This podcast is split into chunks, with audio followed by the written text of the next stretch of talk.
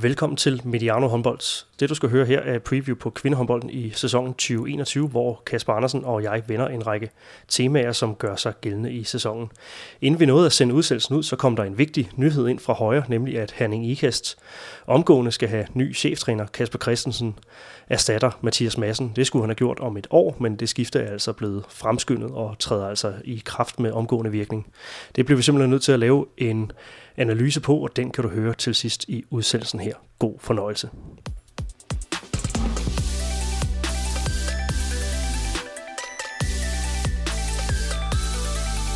Denne udsendelse er produceret af Mediano Media og sponsoreret af Mediano Håndbolds hovedpartner, Sparkassen Kronjylland.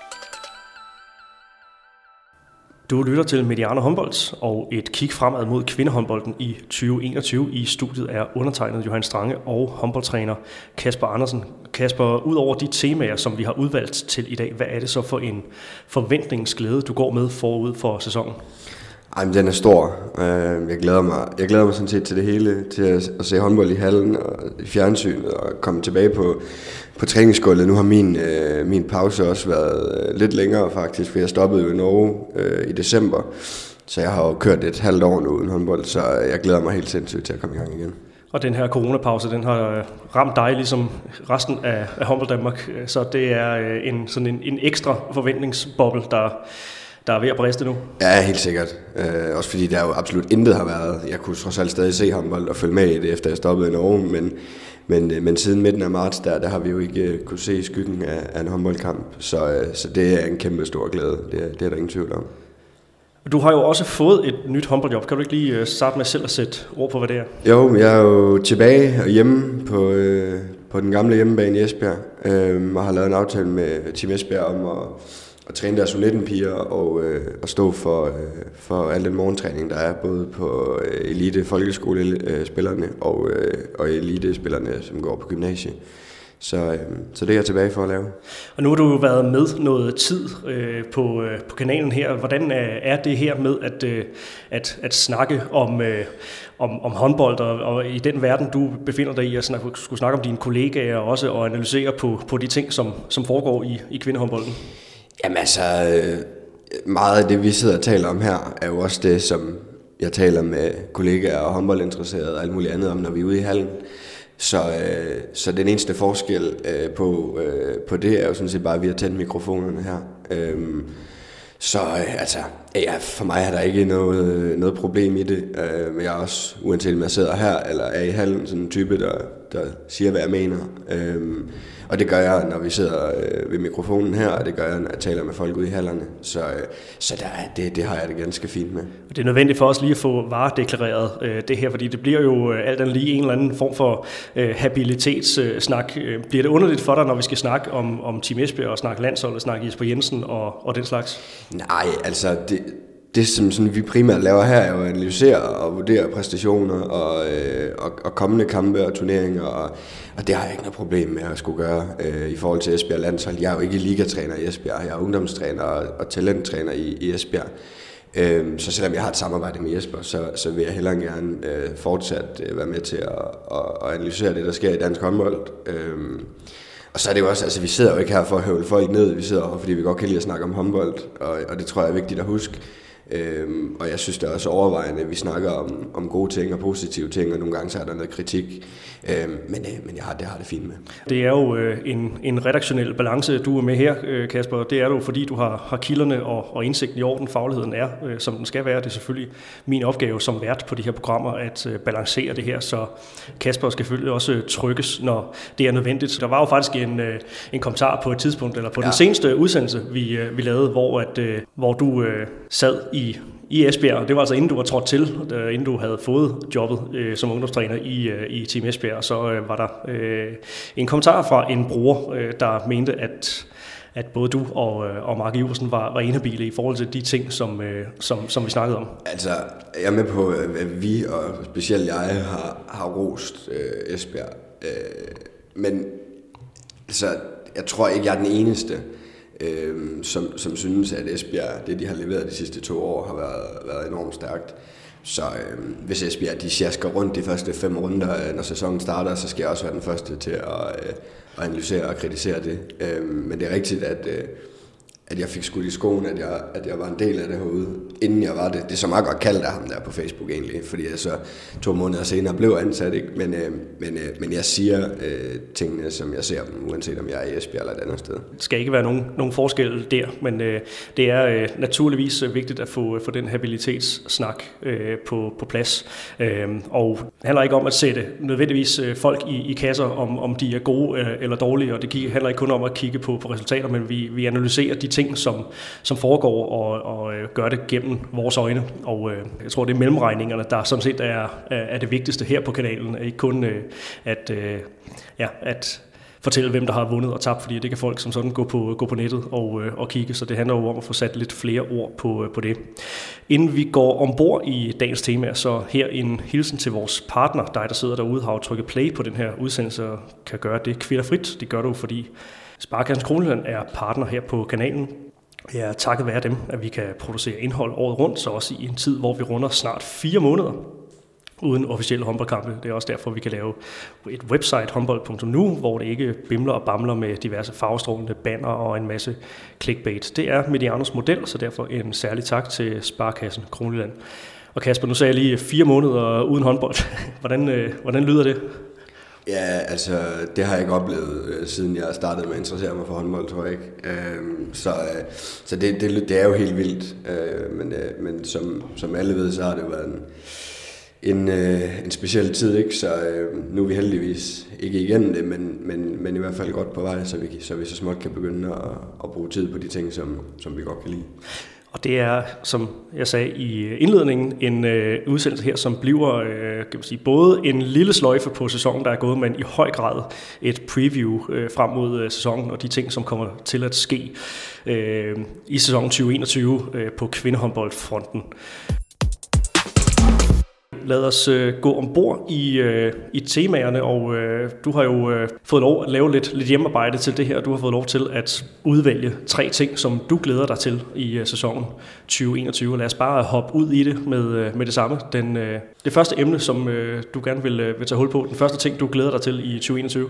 Ja, men det er jo sådan øh, et, et længe ventet øh, comeback, tror jeg, for, for mange danske, øh, danske håndboldinteresserede. Det er jo, at, øh, at vi får Mette Tramborg at se igen. Øh, både i den danske liga, men, men i særdeleshed også øh, på landsholdet. Det har været, hun har været en stor mangelvare. Så, så det bliver, det bliver fantastisk at få hende tilbage igen, og, og så bliver det rigtig spændende at se, hvordan hun kommer tilbage. Altså hvor, hvor står hun fysisk, og, øh, og, og hvor lang tid går der, før vi, vi får, får hende at se på, på, på, på topniveau. Øhm, og, og oven i at skulle tilbage efter en korsbåndsskade, så skal hun jo også øh, spilles ind i, øh, i, et, i et nyt hold og en ny trup øh, i, øh, i Esbjerg. Og, øh, og det bliver også øh, spændende at se, hvordan hun kan, øh, hvordan hun kan passe ind i det kollektiv, som virkelig har, har kørt øh, godt i lang tid nu. Øh, det er måske i virkeligheden den position i Esbjerg, som, som man sådan har, har kigget på og sagt, at, øh, at der kunne godt være en øh, til i hvert fald at, at supplere Line Jørgensen, og nu er der så kommet en, som jeg forestiller mig skal sidde på rigtig meget spilletid. Ikke? Men, øh, men det bliver spændende at se, hvordan hun kommer tilbage, også, øh, også med, med tanke på øh, slutrunden på hjemmebane i december. Så øh, forestiller jeg mig, at hun er fuldstændig op at køre til, øh, til den tid. Ja, Mette Tranborg er altså øh, dagens første tema, og øh, Ja, det bliver spændende, siger du, øh, og det tror jeg, der er rigtig mange derude, der også øh, glæder sig til at øh, se. Hvad forventer du selv? Altså, hvor hurtigt tror du, vi får, får Mettes topniveau at, at se? Nej, men altså, jeg tror jo egentlig, at hun har været klar til at gå på, på træningsgulvet i lidt tid nu. Øhm, men, men på grund af coronaen jo selvfølgelig ikke, ikke har kunne gøre det. Så, så jeg, jeg tror altså, hun kan træne for fuld, for fuld udblæsning øh, fra dag 1 af. Øhm, så, så jeg tror, at, øh, at hun ret hurtigt øh, øh, kommer rigtig godt med. Der er selvfølgelig nogle, nogle, øh, nogle ting i forhold til timing og, og alle de der ting, som, som, som skal fanges. Ikke? Men, men jeg tror ret hurtigt, at vi får hende at se på et højt niveau. Team Esbjergs trup, det er jo en af, af ligaens bredeste, og den bliver jo ikke mindre bred af, af tilføjelsen af, af, af Mette Trandborg og skal altså dele pladsen med, med Line Jørgensen. Og øh, objektivt set en, øh, en, en meget, meget stærk højre bak. Du tog, øh, to øh, højre baks med øh, afskillige landskampe på, på CV'et øh, begge to. Den her bredde i, i truppen, hvordan, hvordan tror du, det kommer til at, at spille ind på kan man sige, hendes, hendes indkørsel på både på Team Esbjerg-holdet, men også sådan på det på den lange bane. Øh, altså, den er vel så bred, så man kan, kan tillade sig at køre hende stille og roligt ind, eller hvordan, øh, hvordan ser du på det? Ja, det tænker jeg helt klart, man kan. Øh, også fordi, at i hvert fald i, i den danske liga, så der er jo ikke noget, der bliver afgjort de første to måneder. Så, så jeg tror ikke, øh, man, man vil se hende øh, spille 60 minutter fra dag 1. Øh, og måske i virkeligheden slet ikke komme til at spille 60 minutter, øh, fordi at, øh, som du også siger, at Line Jørgensen også er der. Øh, så øh, det der, hvor jeg tror, man måske kommer til at se hende spille rigtig mange minutter øh, tidligt i sæsonen, det er Champions League. Øh, jeg tror, i den danske liga vil man, øh, vil man forsøge at, at køre så, så, så god en rotation som muligt på spillerne. Øh, Esbjergs truppe er blevet en, en, en smule bredere på højre bak, men til gengæld er blevet lidt mindre bred på, på stregpositionen, hvor de har mistet Clara til Danielsen, øh, og i hvert fald indtil nu ikke, øh, ikke har erstattet hende med en ny. Så der kører, de, der kører de videre med to lige nu. De har selvfølgelig også fået en stærk forsvarsspiller ind i Mette Tramborg nu, som, som kan gøre noget af det, som, som Monty Danielsen gjorde, gjorde sidste år. Øhm, men øh, men de, de har en god trup, og den er godt besat, og øh, jeg tror, de får rig mulighed for at spille med rigtig mange spillere i løbet af, i løbet af sæsonen både Mette Trandborg og Line Jørgensen er jo også øh, tovejsspillere. Øh, hvad, hvad forventer du af, kan man sige, af rotationen i forhold til, øh, til, til, til den del? Altså bliver det, bliver det Mette Trandborg i sådan en primær forsvarsrolle i perioder, eller øh, skal de ligge og, og supplere hinanden på? Nej, på jeg tror mere, det bliver omvendt. Øh, jeg tror, vi kan forvente at se Line Jørgensen tage et, et større ansvar defensivt end offensivt. Jeg tror, at Mette, når hun spiller, vil komme til at spille i to ender og, og ikke, øh, ikke blive skiftet ud, hverken den ene eller den anden vej, hvor jeg tror, at Line Jørgensen nogle gange vil komme, komme til at dække lidt mere op. Det her bliver jo også en, en, en anderledes sæson øh, i forhold til, øh, til sådan tidsperspektivet. Der ligger en slutrunde, som, øh, som, som du også er inde på, som du altid gør i, i december. Der kommer en, et væld af, af Champions League-kampe også. Øh, ja, det kan godt risikere at blive rigtig mange kampe for, for, for Team Esbjerg. Øh, skal man være en lille smule bekymret i forhold til, øh, til, til slutrunden og, og det her ja, det lange løb øh, i forhold til, at, at, øh, at Mendes Randborg helt sikkert er en spiller, som, som Jesper Jensen også gerne vil gøre brug af på, på landsholdet, når vi, når vi når december. Hvordan, hvordan ser du på, på det forløb? Nej, altså, det er klart, det, det, bliver en, øh, det bliver en hård sæson. Øh, specielt for de trupper, øh, som har mange landsholdsspillere, som Esbjerg har, øh, som Odense har. Øh, så det bliver en hård sæson, og det er også derfor, jeg tror, det er vigtigt, at, øh, at, at de har så mange spillere, som de har. Øhm, så, så der er plads til at, øh, at lade nogen sidde over en gang imellem. Og, øh, og når man tager, øh, tager på en øh, udbanetur til Vendsyssel, at, øh, at så kan man tillade sig at, at måske ikke skyde 60 minutter af i Tranborg og Pullman, og, og få Odenses vedkommende Nykke Grote og, og Løg Sabing og hvem der ellers er. Ikke? Så, så jeg tror, det er vigtigt for de der trupper med mange landsholdsspillere, at de har mange spillere. Fordi det, der skal, man skal også huske, at ud over den slutrunde, der kommer i december, så kommer der altså også et OL næste sommer, som spillerne gerne vil spille. Øhm, så, øh, så, så jeg tror, det er vigtigt, at de har de brede trupper, øh, i hvert fald de, de hold, som, øh, som, har, som har mange landsholdsspillere. En Mette Tranborg på, på topniveau, hvad er det, øh, hun tilføjer? Vi ved jo godt, hun er en, øh, en dygtig spiller i, i begge ender af, af banen. Der er noget logistisk, som, øh, som vi har været inde på her. Men hvad er det, en, en, øh, en Mette Tranborg, når hun er bedst, vil tilføre? Dels Esbjerg, men også øh, det danske landshold, som vi også kommer til at snakke en hel del om i, i udsendelsen her. Og men det er klart, at når Mette Tranborg er på topniveau, så har man en klassespiller øh, i begge ender. Øh, hun er en klassespiller defensivt, hun er en klassespiller offensivt Øhm, så kommer hun selvfølgelig øh, med øh, evnen til at afgøre boldene fra distancen, som, øh, som, øh, som i hvert fald landsholdet nogle gange øh, har manglet øh, nogle, nogle øh, i situationstegn nemme mål, øh, hvor man ikke skal ind og slås for det, øh, men, men man kan, kan spille en, en, øh, en langdistanceskytte, som tramper op til at afgøre boldene fra distancen. Øh, Øhm, hjælper også lidt på resten af landsholdet i forhold til at, at få Mie Højlund og, og andre en mod en spillere øh, sat lidt bedre i scene, fordi man er nødt til at komme fremad, når, når Tramper har bolden. Så altså, et, det største gave er, at hun er så god i begge ender. Øh, Øh, fordi i perioder i hvert fald, når landsholdet spiller, så er der et par af de der angrebsspillere, som man helst skal have ud. Øh, og det, det gør Mette Tramborg øh, lidt nemmere for, for landsholdet, fordi hun øh, er så god i begge ender.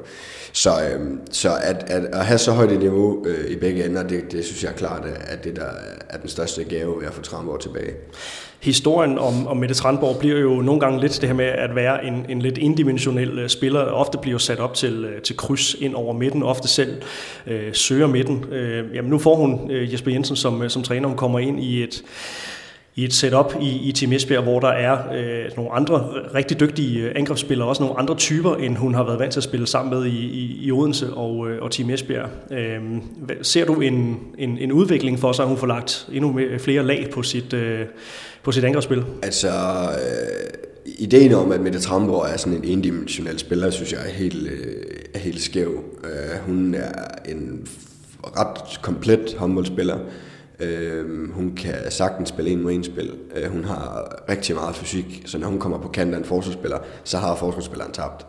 Øh, samtidig er hun øh, fin på sit øh, spil med stregspilleren, øh, som også er vigtigt. Øh, så, øh, så på den måde synes jeg egentlig, hun er komplet. Det, det, der, det, det vi skal håbe på i løbet af de næste par år med, med Mette Tramborg, det er, at hun lige får lagt de sidste procenter på det hele.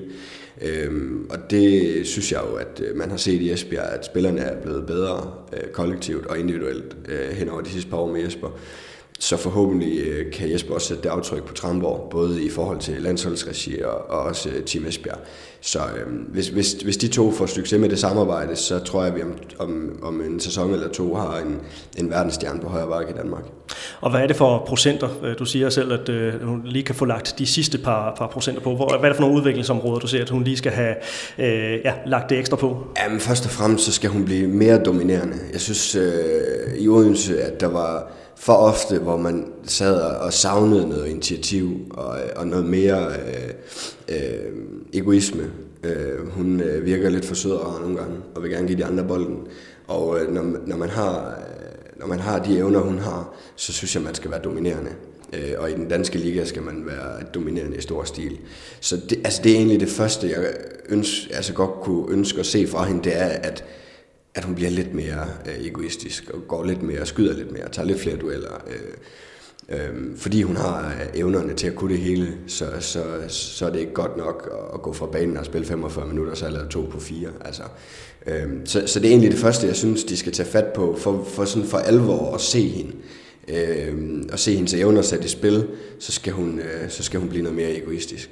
Interessant. Lad os hoppe videre til, øh, til næste emne, og her er jo så en, øh, en, en mulig bro, øh, fordi vi bliver jo selv sagt i den, i, den, i den danske liga her, og skal til at brede det lidt mere ud. Nu har vi snakket med Mette Tranborg, vi har snakket Team Esbjerg, og også været lidt ind på landsholdet, som vi også kommer ind på her. Men, men ja, dit emne nummer, nummer to, som du glæder dig rigtig meget til. Jamen det er sådan lidt et, et kig på den øverste del af, af, af, af ligaen, og, og sådan lidt et, et spørgsmål om, om vi kan få et lidt nyt hierarki øh, at se. Øh, jeg synes jo, øh, at trupperne har jo selvfølgelig gennemgået en lidt, lidt svær periode nu her, ikke? Og, og det har sat nogle spor. Øh, for eksempel har HH øh, været nødsaget til at skille sig af med Jeanette Christiansen. Øh, bare som sådan et eksempel. Så jeg synes, øh, København har solgt Len Blom. Øh, så jeg synes, at nogle af de hold, altså nu HH og København, de har været top 4 hold, i hvert fald de sidste fem sæsoner øh, i den danske liga.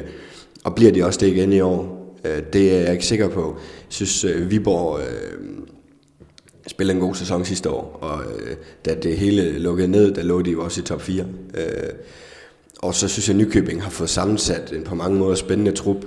Øh, de har stadig de, de rutinerede kræfter, og, øh, og så har de fået hentet nogle, øh, nogle unge, spændende spillere ind, og, øh, og, og har faktisk også en forholdsvis bred trup.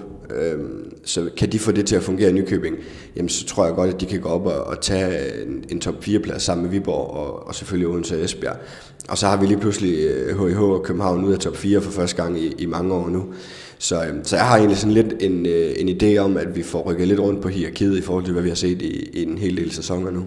Det handler om, øh, om, om det, man kan kalde subtoppen, eller kampen om øh, at, at bide de, de øverste to hold i, øh, i haserne. Jamen, hvem fra, fra det her næste lag har du størst forventninger til, kan tage et, øh, et skridt yderligere i den, den kommende sæson? Jamen, altså, jeg har svært ved at se nogen være en udfordrer til, til, de, til de pladser, vi lige har snakket om nu. Jeg synes, Silkeborg Vole ser også for smalle ud. Øh, Aarhus har mistet nogle alvorlige profiler. Øhm, øh, så, så jeg har svært ved at se nogen øh, komme op og bide skære med, med, med de øh, seks øh, hold i, i, øh, i Esbjerg, Odense, Herning, Ikast, København, Viborg og Nykøbing.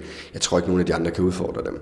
Det, som jeg er så lidt spændt på, det er, at vi jo endnu en gang nu sidder og, og har tårnhøje forventninger til Odense. Og det er jo fordi, når vi kigger på holdkortet, så ser det jo enormt stærkt ud. Altså Lois Abing og Nikke Groth er jo verdensstjerner. Men altså, kan de få det til at fungere? hvordan når de, inden sæsonen starter, og, og få integreret de nye spillere, og det er også lidt en, måske en af de bekymringer, der kan være i forhold til Nykøbing, det er, at den øh, tid, de har til, til at nå at få, få sat det i gang. Turneringen starter jo allerede øh, 20. august eller sådan noget. Men øh, så, så der kan måske, altså deres øh, start, gode start kan måske blive udskudt lidt, øh, fordi der er så mange nye spillere. Ikke? Men øh, men Viborg er jo sammen med Esbjerg dem med absolut størst kontinuitet i truppen fra, fra sidste år til i år. Øh, Viborg har ikke nogen nye spillere udover en ny anmålmand. øh, og de var godt kørende sidste år. Så hvis vi kigger på holdkort, så er Odense jo sammen med Esbjerg de bedste. Men hvis vi kigger på formkurve, så er Viborg de bedste sammen med Esbjerg. Øhm, så, øh, så hvis Viborg de ruller videre nu og, og er klar for start, så tror jeg godt, de kan få, øh, de, de kan få, øh, få en rigtig, rigtig god start, hvor de måske kan få lidt luft ned til, til nogle af de hold, som lige skal have gang i hjulene. Vi var inde på Viborg HK i, i den seneste udsendelse, vi lavede, øh, som vi kaldte øh, temaer i en øh, liga på standby. Nu er, nu er ligaen jo så endegyldigt afblæst, og vi kan derfor øh, ja, se frem mod, mod sæsonen øh, 2021 her. Og øh, der var der så også en, sådan en pæn optimisme på, på Viborgs vegne, men, men, men det, er vel et, øh, det er vel Viborg HK, som øh, vi godt kan tillade os efterhånden at have sådan et forventninger til, kommer, kommer op og, og, og bider, lidt, øh, bider lidt på. Altså der er nogle spillere, Christian Jørgensen og, og så videre, Ine Marie Dahl, som, som, øh, som ligger i det her lag, hvor vi siger, dem kunne vi godt tænke os at se tage det, det, det næste skridt nu. Ja, absolut. Og, øh, og så det jo, gør det jo heller ikke noget negativt for Viborgs medaljechancer, at, øh, at Herning, Nikast og, og København har været nødt til at, at skille sig af med nogle spillere, og så er med på, at, at øh, HH har ikke skilt sig af med sig Iversen, men, men hun er jo gravid, og øh, spørgsmålet er, om hun kommer til at, at nå at få sat noget aftryk på sæsonen, det tvivler jeg på. Så, så at det lagt oven i Viborgs gode sæson sidste år, deres kontinuitet i truppen, så ser det jo ganske glimrende ud for Viborg. Øh, så øh, kan de også blive skære med Odense og Esbjerg. Det bliver spændende at se. Hvis du spørger i Herning Ikast, og hvis du spørger i, i København, så vil de jo nok ikke stille sig tilfreds med øh, en, øh, en analyse, der hedder ud af, af, af top 4. Hvis lige sådan prøver at kigge, øh, kigge nøgtern på det. Altså den her øh, kultur, der trods alt er bygget op i, i, i de klubber med, at, at man, man spiller med om de sjove øh, placeringer. Øh, jeg tænker særligt, øh, København har jo vist sig at være øh, ja, faktisk et ret sådan bæredygtigt mandskab efterhånden. Jeg har prøvet at, øh, at stå i, i semifinalerne flere gange, har også prøvet at vinde, vinde titlen. Øh, har, har klaret sig uden Mirai i en, i, i en lang periode, og har sådan i det hele taget været god til at uh, håndtere det med, at, at, øh, at profiler øh, stopper. De er meget gode til sådan at få dem, øh, få dem erstattet. Øh, men jeg hører lidt, lidt skepsis fra dig her, i forhold til at, øh, at se det samme fra dem i, i sæsonen 2021. Ja, men du sagde jo selvfølgelig også det samme for et år siden, at de præsenterede en masse unge spillere, som, som ingen kendte noget til, og de gjorde det glimrende alligevel. Men, øh, men når vi nu skal sidde her på, og det er jo, øh, det er udfordringen ved at skulle vurdere noget på forhånd, det er, der er en risiko for, at man tager fejl. Men, øh, men når jeg sidder og kigger på, øh, på holdene, så øh, jeg, jeg har jo ikke øh, sagt, at HIH og København ikke kommer i top 4, men jeg har sagt, at jeg tror, at Viborg de kommer til at tage en af de pladser sammen med til Esbjerg. Og så er jeg spændt på, om Nykøbing de kan få, få, få tingene til at spille, og om Nykøbing kan bruge bredden i truppen øh, til deres fordel. Øh, og så skal, så skal Midtjylland, øh, han er ikast. Øh, så skal de jo til at vente sig til at spille uden øh, Tony Løsøt for eksempel, som har spillet rigtig mange minutter i, i, i Herning Ikast. De skal have lavet et eller andet øh, uden Sara, øh, i hvert fald øh, langt den største del af turneringen. Så de har nogle alvorlige hovedpiner i, i, i, i Herning Ikast lige nu, øh, som de skal have løst. Og, øh, og det samme har København, def, specielt defensivt med, med tabet af Lind Blom. Det bliver ikke nemt at erstatte hende. De, de, de kan ikke erstatte hende en til en. Så de skal have fundet øh, nogle andre parametre at spille på defensivt. Det bliver spændende at se, hvordan øh, den øh, unge svenske stregspiller, de har hentet, hun, hun kommer til at falde ind. Og og det, er nogle, det er nogle store sko, hun skal, hun skal træde ned i nu. Øhm, så der er jo en del spørgsmålstegn, som, som vi glæder os skrækkeligt til at, at få lov at, at se lidt nærmere på. Ja, det er Sofia Wienfeldt, som kommer til fra, fra Sverige og bliver altså en del af, af Claus Mogensens øh, trup i, i, i København håndbold. Øh, men ja, altid interessant at se København, synes jeg, den måde, som øh, de, de, de laver øh, generationsskifterne som regel rigtig, øh, rigtig glidende, og øh, lad os se, hvordan de får, øh, hvordan de får løst det den her, øh, den her gang. Øh, Nykøbing er du, også, øh, er du også inde på her som, øh, et, som en mulig bejler til, øh, til, til top 4, faktisk. Øh, ja, det, det kan jo virke som en sådan stor udskiftning, når, når der sådan kommer flere unge spillere til, men som du også fornævnt, så er der jo altså også en del af, af kan man sige, den eksisterende stamme, som, øh, som stadigvæk er der, og, øh, og deres hjemmebane er stadigvæk øh, stærk, stadig, stadig samme øh, trænerteam, stadig, øh, samme, samme kultur. De har også en 9. plads fra sæsonen her, en sæson med, med skader og graviditeter, som, som de skal have, have, have vasket væk. Så øh, ja, endnu en gang interessant at, øh, at følge Nykøbing.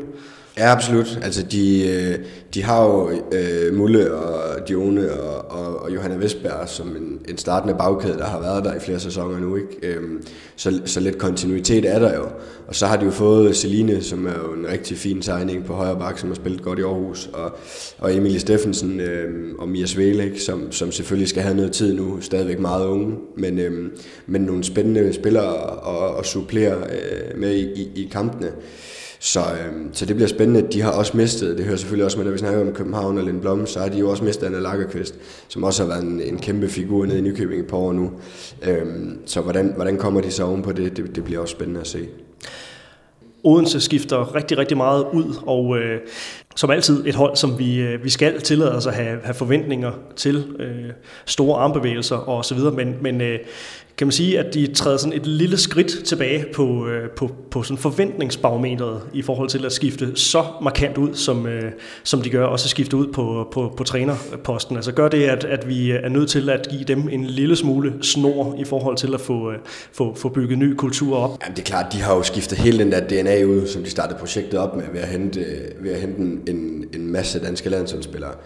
Øh, det har været uden succes, og, øh, og det har de jo skiftet helt ud på nu øh, med en norsk højreback og en hollandsk playmaker og en hollandsk venstreback. Øh, så ja, ligesom, øh, ligesom jeg siger med, med de andre hold, der har fået mange nye, så øh, er man selvfølgelig nødt til at, at give dem lidt tid til at komme i gang. Og, og med, med, med den periode, vi lige har været igennem nu, så, så gør det jo øh, tingene en lille smule mere omstændige. Øh, men, øh, men, men omvendt vil jeg også sige, at altså, har en af, en af øh, den seneste slut, slutrundes absolut bedste spillere og, og en guldvinder øh, på venstre bak øh, Nico Grohl i midten, øh, det er jo spillere, som vi, vi, vi må øh, forvente øh, dominere i den danske liga.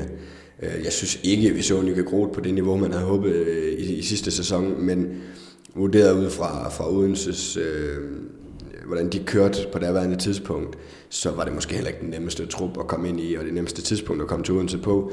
Så forhåbentlig giver det også Nykke Groth øh, et frisk pust, at, øh, at der bliver skiftet ud i truppen, at der bliver skiftet ud på bænken, så, så vi får en, øh, en ny version af Odense håndbold at se.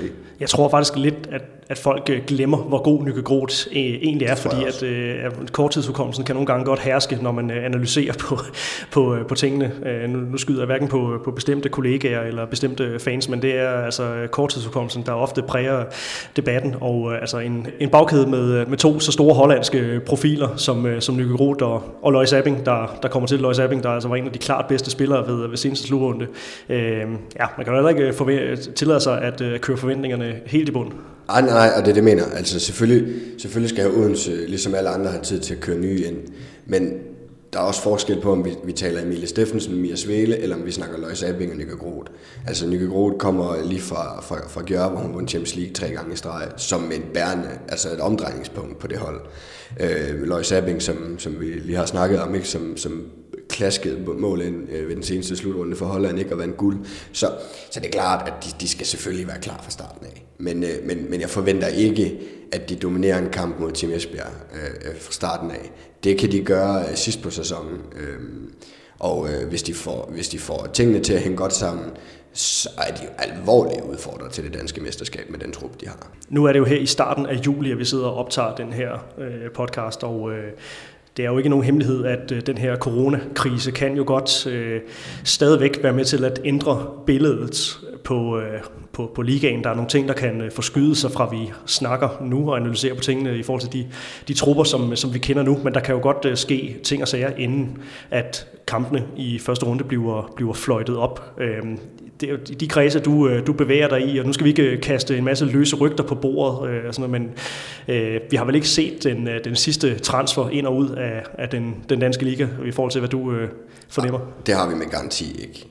Og det, altså, uden at, uden at høre rygter og alt muligt andet, så, så er det jo øh, åbenlyst, at øh, HIH er selvfølgelig nødt til at finde en erstatning for Sara. Øhm, de kan ikke, øh, de kan ikke, øh, de kan ikke spille den her sæson uden at finde en, en erstatning. Øhm, og hvis vi sådan skal prøve at lægge to og to sammen, så skal Kaja Kamp i hvert fald ikke til Tyskland alligevel. Så, øh, så det, jeg tror ikke, der er nogen, der vil blive chokeret, hvis, hvis, øh, hvis hun kunne blive præsenteret i, i HH inden, inden længe. Men, men nej, jeg tror da også, jeg tror da helt sikkert stadigvæk, der er, der er klubber, der, der sådan lige går og afventer lidt og, og kigger om, om der skulle være nogle klubber, som sådan kom i alvorlige økonomiske problemer, og man, man kunne nappe en spiller eller to nogle de steder fra. Ikke? Det er jo i hvert fald det, der sker med Metsingen nu. Øhm, så, så ej, vi har med garanti ikke øh, set øh, den, sidste, den sidste transfer. Spørgsmålet er, hvor mange flere vi kommer til at se. Kai Kamp skulle altså have været til, øh, til Metsingen, og ja, det er et, et, et interessant landskab, og kan man sige, et, et anderledes uh, sommertransfervindue, hvis man overhovedet kan tale om det i, uh, i, ja. i håndbold-sammenhæng. I hvert fald et, et landskab, der er noget anderledes. Så uh, vi holder selvfølgelig øje med, øh, med hvad, der, hvad der sker på, på den front, og øh, må ikke der, der foregår noget, som, øh, som vi heller ikke nødvendigvis øh, kender til og kan sige noget konkret om lige nu her. Og så taler vi øh, taler selvfølgelig om, om det, når, øh, når vi engang laver en, en udsendelse igen om, øh, om det her. Det er jo ikke det sidste hverken preview eller, eller review, vi kommer til at lave øh, i, i sæsonen 2021. Kasper, det næste emne her, det er jo så øh, et, et emne, som vi sådan er, er mere eller mindre blevet, blevet enige om, at vi skal have, have talt om her til, øh, til, til den her udsendelse, fordi selvom at der er øh, tæt på et halvt år til, øh, til det løber af stablen, så er det jo ikke nogen hemmelighed, at øh, den her sæson endnu en gang byder på en slutrunde, og det bliver altså øh, på, øh, på hjemmebane. Og, øh, og ja, slutrunden, det er, det er dit, dit tredje emne. Ja, det er det.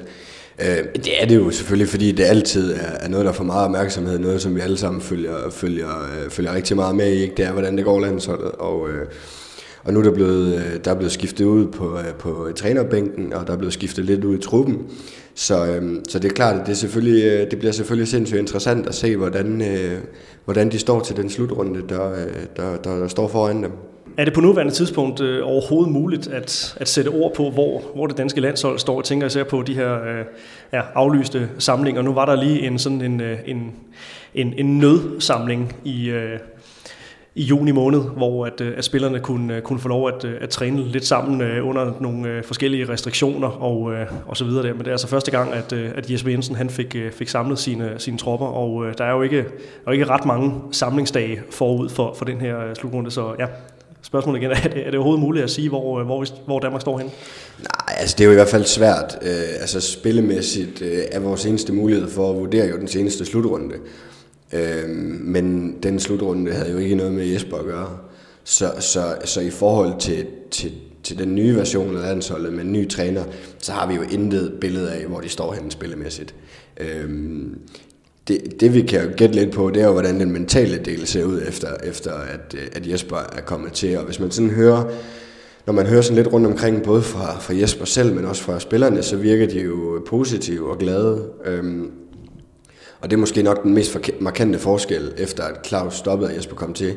Øhm, ikke fordi Claus skabte dårlig stemning, men fordi det var nogle hårde år for landsholdet. Der var mange skuffelser og lidt interne problemer. Og, øhm, så, så jeg tror, at den mest markante forskel, det er, at, at den, den nye start nu øh, forhåbentlig giver, giver et, et frisk pust, som, som den trup har haft brug for.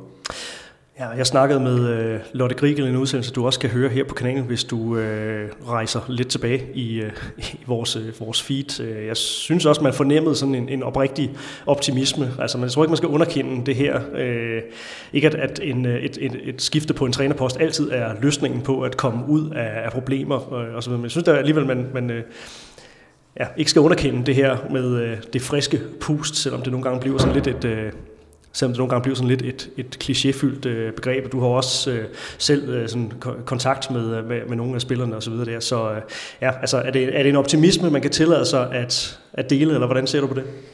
Altså, det kommer an på, hvad man gerne vil være optimistisk i forhold til. Øh, jeg er ikke synderlig optimistisk øh, på, på, på Danmarks chancer for at få medaljer i december. Øhm, men, men det er da klart, at det giver da lidt optimisme, men i hvert fald ikke har haft det i noget tid nu. Øhm, når, når man hører de her øh, gode tilbagemeldinger fra, fra, fra den der minisamling, de, de lige har haft nu. Ikke? Øhm, og så, så er jeg, øh, jeg ved ikke om det, det har ikke noget med optimisme at gøre, men jeg glæder mig til at se øh, Jesper og Lars sammen bygge en defensiv op. Øh, Jesper har vist øh, variation og, og store kompetencer i Jesper i forhold til at og, og, og, og, og, og, og tage hånd om den, den defensive del.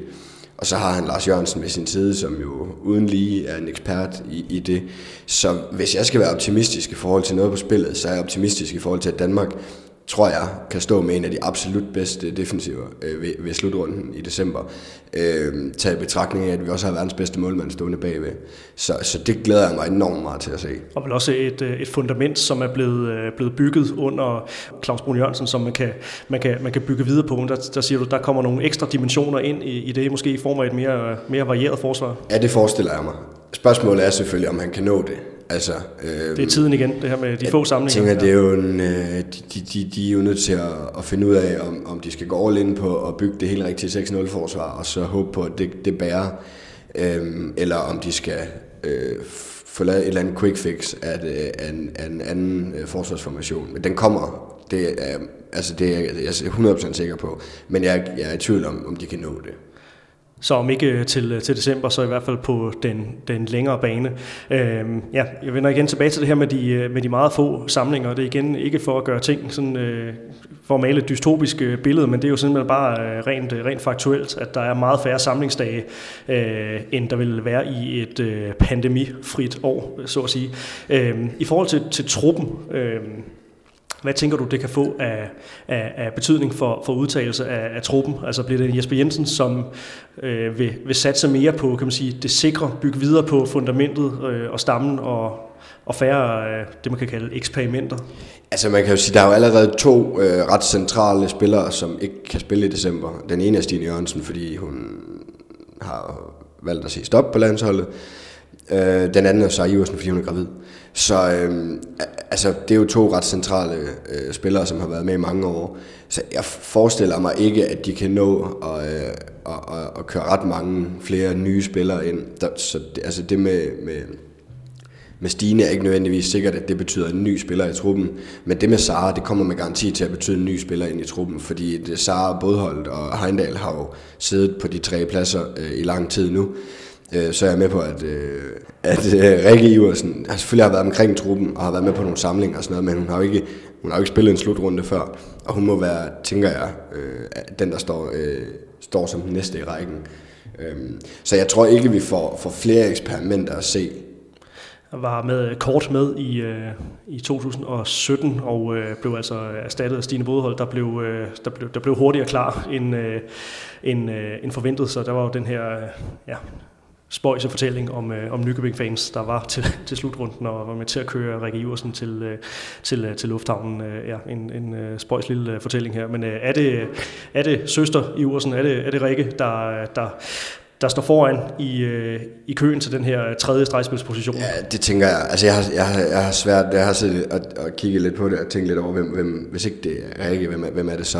Og det har jeg meget, meget svært ved at få øje på. Øhm. Og når vi snakker eksperimenter, så er vi med på, at det er der jo ikke noget, der hedder på et, øh, på et A-landshold. Øh, men nu har yngre øh, kræfter som Ida Marie Dahl været, været talt ind som en, en, sådan en fremtidens spiller på, på stregpositionen. Men, øh, men det er måske ikke lige, lige først for, at, at vi får hende at se. Ida er den, der står efter Rikke, tror jeg.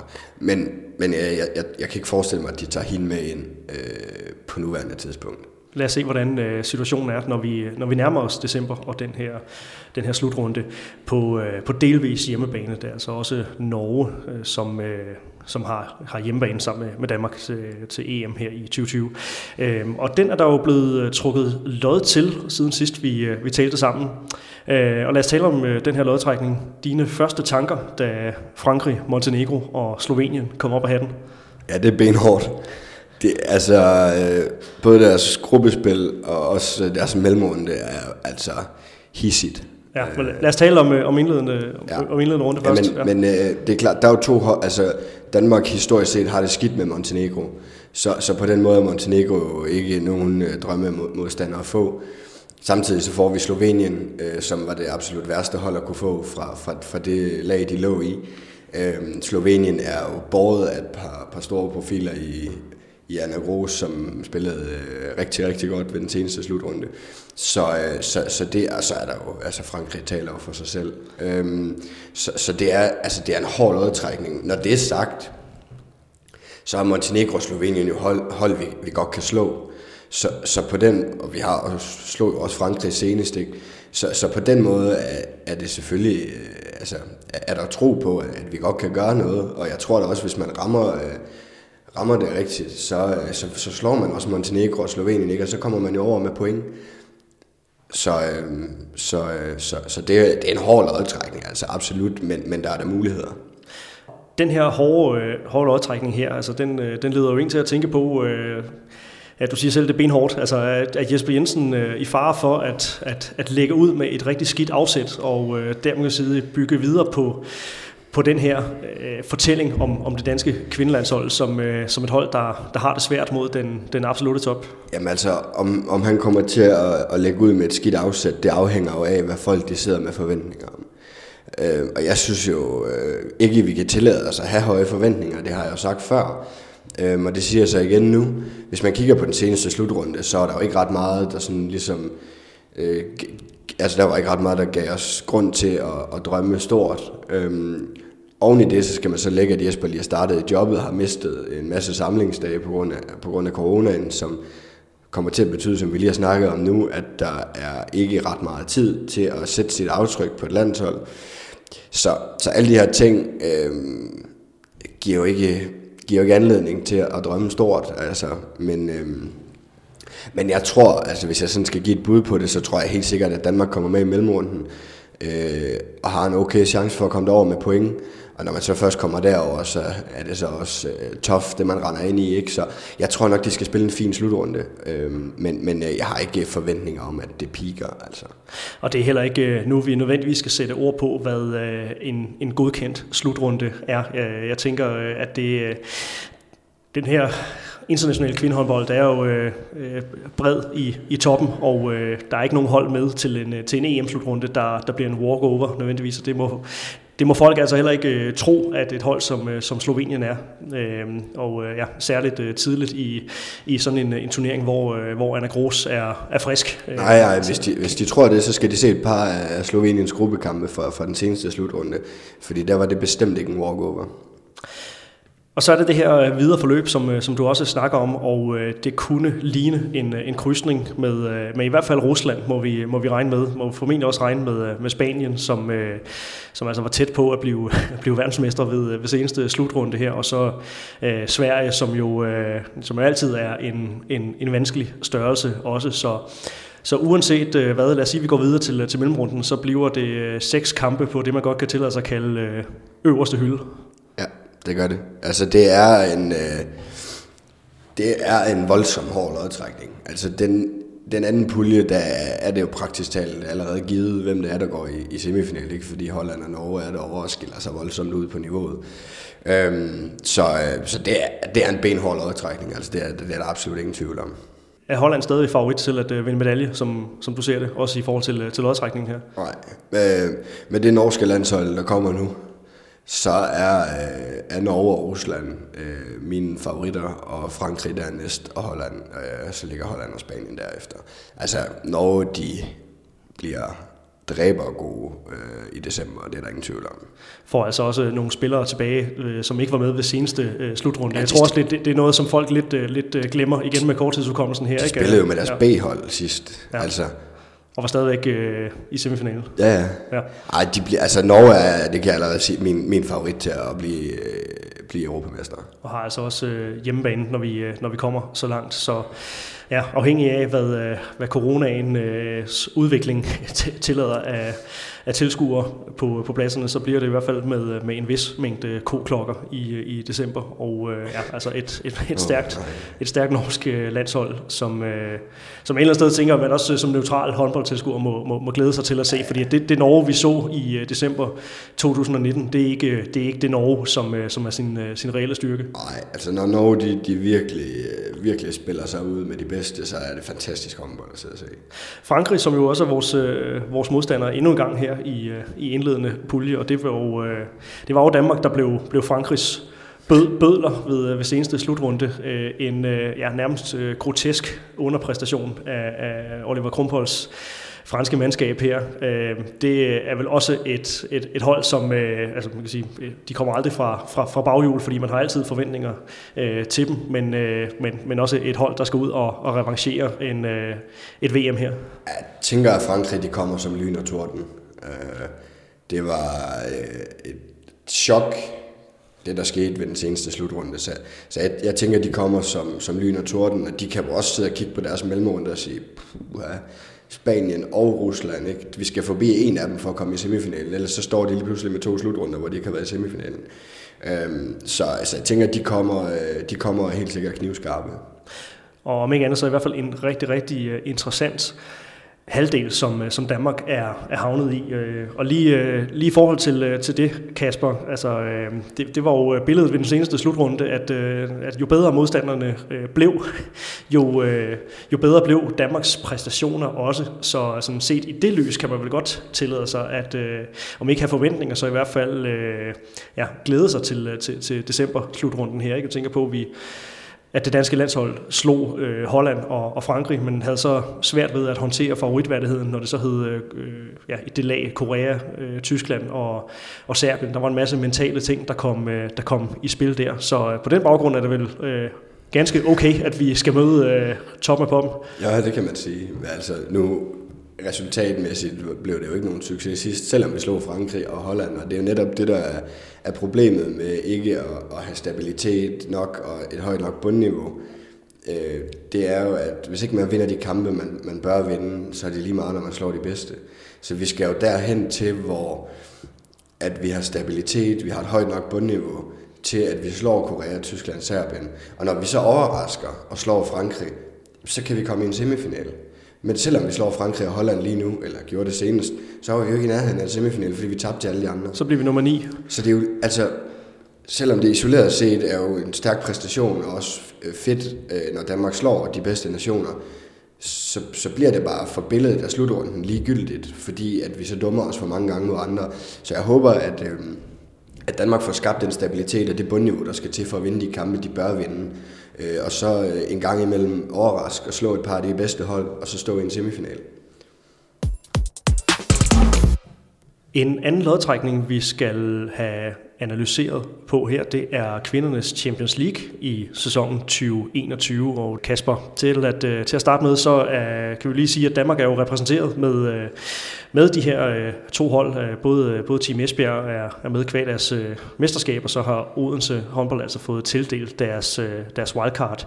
Øh, ja, sådan lige op i, i helikopteren. Øh, to danske hold i, øh, i det her øh, ret flotte selskab. Nu dykker vi lidt ned i, øh, i klubnavnene her om, om lidt, og det er altså, ja, det er lidt af en, en buffet, der, der venter, men, at, at Danmark er repræsenteret med, øh, med, med to klubber, er vel øh, et eller andet sted stadigvæk et, et, et, er vel et eller andet sted et godt billede på, at, øh, at, at, at dansk kvindehåndbold stadigvæk bliver, bliver regnet for, for en, en vis størrelse. Absolut. Altså, jeg synes jo også, at altså, nu har vi jo snakket holdkort tidligere, altså, når man sætter sig ned og kigger hen over Team Esbjerg Odenses holdkort, så, så er det jo berettiget, at de er der. Øh, så kan man argumentere for, at Odense ikke har præsteret helt godt nok, men, øh, men det bliver også spændende at se, om det, det er noget af det her, der kan være med til at give øh, Odense det, det sidste skub øh, hen imod at blive, blive en succes, øh, og et hold, der begynder at, at vinde medaljer. Men, øh, men ja, fremragende, at vi har et, et dansk hold i hver, hver Champions League-gruppe. Og det her nye, øh, nye format med, øh, med otte hold, og det vil altså sige 14 indledende kampe, ja. er, hvordan, øh, hvordan tænker du, at, øh, at de her hold vil, øh, vil, gribe, vil gribe turneringen øh, an? Altså først og fremmest, så bliver det jo, når man sætter sig ned og kigger på puljerne, så bliver det benhårdt, det der. Øhm, der er ingen nemme kampe. Øhm, der er stort set bare verdensklassespillere i alle trupper, øh, hver gang man skal spille. Så det, og, og som, du, som du nævner, ikke 14 kampe, det er, det er mange kampe mod de bedste hold i verden. Øhm, så det bliver benhårdt, og også derfor, at det er glædeligt, øh, at vi tidligere har siddet og talt om Odense og Esbjerg som værende to, to øh, klubber, der har god bredde i truppen, fordi det bliver der altså, det bliver der godt nok brug for, når man skal lægge de her 14 kampe oven i pokalen og, og, og, og ligaen derhjemme. Ikke? Så, så det er glædeligt, at det, det ser ud som om, at Esbjerg Odense i hvert fald har bredden i trupperne til at, at kunne være med. Og øh, så bliver det jo øh, enormt spændende at se, om de også finder øh, niveauet. Bliver det mere end nogensinde før nødvendigt med den her bredde? Du var selv inde på den her øh, case med, at øh, enten Esbjerg eller Odense skal, øh, lad os sige, spille en, øh, en, en hjemmekamp mod, mod øh, Team Vendsyssel eller et af de andre hold, vi må formode, ligger i, i bunden af den, den, den danske liga. Øh, at, at det bliver i høj grad øh, her, man, man kommer til at se øh, truppens truppernes bredder øh, spille ud. Ja, og altså, jeg tror også, vi kommer til at se bredden i nogle af Champions League-kampene. Altså, fordi det er, det, det er voldsomt mange kampe, de skal, de skal spille. Ikke? Øhm, så, øh, så, så ja, det er formentlig vigtigere end nogensinde, ikke? fordi vi får en komprimeret sæson, som øh, halvvejs har en slutrunde, som i når sæsonen slutter, så ryger de alle sammen direkte ind i landsholdsregi, ikke? eller i hvert fald mange af dem, og, skal gøre sig klar til OL. Så, så absolut, øh, absolut nødvendigt for at kunne være konkurrencedygtig i flere turneringer i år, at, at, man, har en, øh, at man har en bred trup. Og udover bredden, øh, hvor godt står henholdsvis Team Esbjerg og, og Odense rustet til, til de her turneringer? For det er jo også, det er jo også to, to holdkort, som er sådan meget internationalt sammensat. Det er jo det, det nye i Odense, ikke? hvor det tidligere har været borget ja. af, af, af danske landsholdsspillere, så har man jo jo øh, skiftet lidt ud og fået noget mere, øh, noget mere international øh, erfaring ind. Altså, jeg tænker i høj grad, at, at, at Lois Abing i, i, i Odense er, er, øh, er tiltænkt en, en rolle i, øh, i det her regi også. Ja, absolut. Altså, men jeg synes, øh, altså, som vi også har snakket om, de, de er stærke til Esbjerg Odense øh, på, på holdkortet. Men øh, når vi kigger på puljerne, så skal man delen af også være stærk for at, øh, at kunne drømme om en top 4 placering i en af de to puljer, øh, fordi det er udelukkende stærke trupper. Men altså, øh, vi kan sige, altså mine, mine forhåbninger på at få et dansk hold i kvartfinalen er størst på Esbjergs vegne, og det, og det er det, fordi at Esbjerg har tidligere vist, øh, de viste i sidste sæson, at, øh, at de var dygtige nok til, til at gå videre, og de har vist stor stabilitet i ligaen, og, og der kan man sige, det, det er jo det, vi, lidt det, vi mangler for Odense. Ikke? Det, det er at se stabiliteten og, og de helt store præstationer. Ja, særligt på, øh, på udebane, tænker jeg ikke, at, øh, at der har Team Esbjerg også taget øh, et, ja. et stort skridt i den sæson, der, der, der, nu, er, der nu er gået. Øhm, og og ja, spillet, spillet flere gode kampe på nogle, det man normalt vil kalde stærke udebaner. Lad os lige prøve at dykke, dykke ned i, i de her to puljer. Team Esbjerg i, som, som de første er altså parret med øh, franske Metz, Rostov Don fra Rusland, norske Vibers Christiansand, så er det Ferenc Vardas fra Ungarn, CMS Bukarest fra Rumænien, Bietigheim fra Tyskland, og så slovenske Krim Mercator. Umiddelbart forestiller mig, at Krim og Bietigheim kan få det rigtig svært. Øhm, og jeg forestiller mig ikke dem som kandidater til at gå i kvartfinalen. Fans Vares har, har fået tilgang af, af en stærk øh, tysk trio øh, fra, fra det tyske landshold. Øhm, så de kommer lidt, lidt stærkere ud, øh, end hvad de gjorde sidste år. Vipers ved vi jo har oprustet og, og stiller med, med, med, med et fremragende hold. Øh, Rostov Don og Mets er jo notorisk stærke. Øhm, så Altså, det bliver, øh, det bliver benhårdt, det der, og de skal, Esbjerg skal så minimum ramme det niveau, de ramte i Champions League sidste år, måske endda også en lille smule til. Øhm, fordi mange af de hold der, de er blevet stærkere. Det er Esbjerg også, skal vi selvfølgelig huske, at Mette Tramborg er oven i puljen der selvfølgelig også øh, giver Esbjerg den nyk opad. Men øh, det, bliver, øh, det bliver fantastisk at, at følge det der, fordi det er godt nok seks stærke hold, der ligger i toppen af den pulje der. Og nu var jeg inde på det her med præstationerne på, øh, på udebane, og øh, det er vel her, at en af nøglerne ligger, altså det her med at være i stand til at, øh, at snuppe nogle af de, de uventede point, altså nogle af de her øh, hold, øh, så, altså lad os sige, et hold som Rostov Don har vi nok en forventning om skal komme i, øh, i top 4. Mets ligner også et, øh, et hold, som, øh, som bør kunne gå i, øh, i top 4. Øh, men øh, ja, der ligger jo, øh, der ligger jo alligevel en, en nøgle i at øh, få, få lavet nogle gode præstationer på, på udebanen, og lad os sige, få, få stjålet nogle, ja, øh, nogle ja, point her. Og, og heldigvis har Esbjerg jo øh, altså positive præstationer at tænke tilbage på, ikke som du også nævnte tidligere, at, at, de, øh, at de fik point på nogle svære udebaner sidste år. Og, øh, og det er rigtigt, at det, det vil de formentlig skulle have igen. Øh, specielt hvis man, hvis man øh, får, får sat et point øh, til mod et af, et af de hold nede i bunden, eller at man øh, smider et point i en kamp på hjemmebanen, så skal man ud og finde de point på udebanen, og det er altså nogle stærke udebaner, de kommer ud til. Og i den anden pulje, hvor Odense håndbold er placeret, er de sammen med øh, rumænske Ramnico Valchea, det er notorisk stærke Gjør, det er Vodusnost, det montenegrinske storhold, så er det Dortmund fra Tyskland, CSKA Moskva, Jan Deslis øh, meget stærke russiske mandskab, så er det øh, Brest fra, fra Frankrig, og så endelig øh, kroatiske Podravka. Også en, øh, en, en, en giftig pulje, men man kan sige, hvis man rammer alle 16 hold op, så er det jo næsten ligegyldigt, øh, hvordan man, øh, man sammensætter de her puljer på, øh, på, på kryds og tværs, så, øh, så vil øh, så vil det blive en, en, øh, en, en svær omgang. Men hvordan ser du øh, på, øh, på den her pulje overordnet, så kan vi dykke ned i Odenses øh, chancer øh, om lidt? Altså hvis vi, skal, hvis vi sådan skal rangere puljerne, så, så havde, og jeg selv kunne vælge med mit hold, så havde jeg valgt at være i gruppe B. og det er ikke fordi gruppe B er dårlig, det er langt fra, men fordi gruppe A er voldsomt stærk. Øhm, men, men gruppe B er selvfølgelig anført af, evigt vindende Gjør, øhm, som, som, øh, som, som vinder den pulje der sikkert. Øhm, så er der jo sådan et, et, et hold som, som Jan Leslis Moskva, som er jo et forholdsvis øh, nyt, øh, kæmpe, kæmpe projekt. Det ved vi jo herhjemmefra fra Odense, sådan noget, det kan jo det går flere veje. Sådan noget kan jo tage tid i hvert fald, øh, før det sådan for alvor piker. Øhm, og det kan man jo få Odenses vedkommende håbe, at det, det ikke lige er, er allerede nu. Øh, Moskva, de skal, de skal sådan for alvor peak så er der øh, Brest og, øh, og Buduknost, ikke, som, som også er stærke. Dortmund er stærke. Øhm, så ja, igen, som du også sagde før, ikke, det er jo en perlerække af, af, af, af, af fremragende håndboldhold. Altså. Og i hvert fald en, en rigtig god mulighed for, øh, hvis og så frem vi øh, får, får åbnet op for, for fuld tilskuerrettighed, så øh, ja, nogle, øh, nogle spændende hold, man kan se frem til at øh, tage ud i, i, øh, i Esbjerg og, og Odense og øh, få se live. Ja, det er jo fremragende, altså fremragende for, for, for håndbold Danmark, at, at vi har et hold i hver pulje, det vil sige, at alle de bedste hold i verden, de kommer til Danmark og spiller. Så, øh, så det er jo fantastisk. Odense er jo også et, et, øh, et øh, relativt nyt øh, sammensat hold, som du siger nu, er du inde på, på CSKA Moskva, som, øh, som også øh, ja, skal, skal have spillet flere nye spillere ind på, øh, ind, ind på, på holdet her. Øh, kan man tillade sig at have nogle, øh, nogle forventninger til, øh, til Ola, Ola Kikkelys øh, tropper i, i så stærk en, øh, en pulje som det her? Altså. altså, jeg synes godt, vi kan tillade os at have forventninger til dem. Jeg er ikke sikker på, at vi kan tillade os at have en forventning om, at de går i kvartfinalen. Men, men der er et absolut hold i den pulje her, som når Odense tager imod dem på hjemmebane, altså, så skal vi se et Odense-hold, der, spiller, øh, der virkelig spiller for, for at vinde. Øhm, og så tror jeg også nok på, at øh, de skal også nok komme på banen, og de skal nok øh, få point. Spørgsmålet er selvfølgelig, som vi talte om tidligere, som du også lige har nævnt nu, hvor hurtigt får Odense styr på den trup, hvor hurtigt får, øh, får øh, Ulrik sat sit øh, præg på tingene i Odense.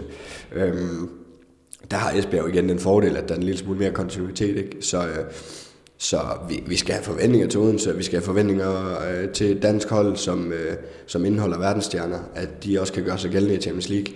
Og det synes jeg egentlig er det vigtigste, det er, at vi ser, ser øh, to danske hold, der, der i den grad kan gøre sig gældende, om som spiller op med de bedste. Det vil være fantastisk, men, men vigtigst af alt, at, at dansk håndbold kan gøre sig gældende i Champions League. Og noget, som også bliver interessant sådan med, øh, med danske briller, det er jo, at øh, der jo er flere og flere danskere, der er øh, skiftet til, øh, til udenlandske klubber over de seneste år, og øh, nævnte vi Bietigheim øh, før også, ikke, hvor, øh, hvor både Stine Jørgensen og, og Trine Jørgensen altså skal optræde i, øh, i den kommende sæson. Valtier har, har Angret Nørgaard på, øh, på holdkortet, Gør har, har Anne Mette Hansen og, øh, og CSKA Moskva, altså med, øh, med Katrine Heindal, så øh, også nogle interessante ting øh, og der. det fran, franske hold har også, øh, har også danskere, ikke? så der er, der er mange danskere. Ja.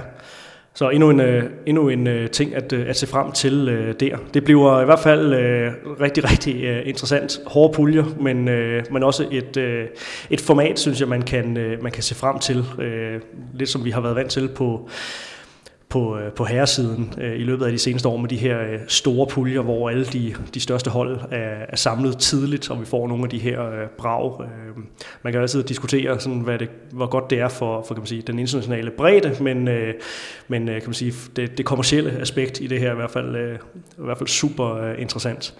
Øh, en lille sløjfe på sæsonen 1920. Vi havde jo øh, set frem til at se øh, Team Esbjerg i en øh, først en, øh, en kvartfinale, og så øh, lå det til, at øh, den skulle... Øh, det led skulle, skulle springes over, og, øh, og vi fik øh, Team Esbjerg direkte i øh, et, øh, et Final Four.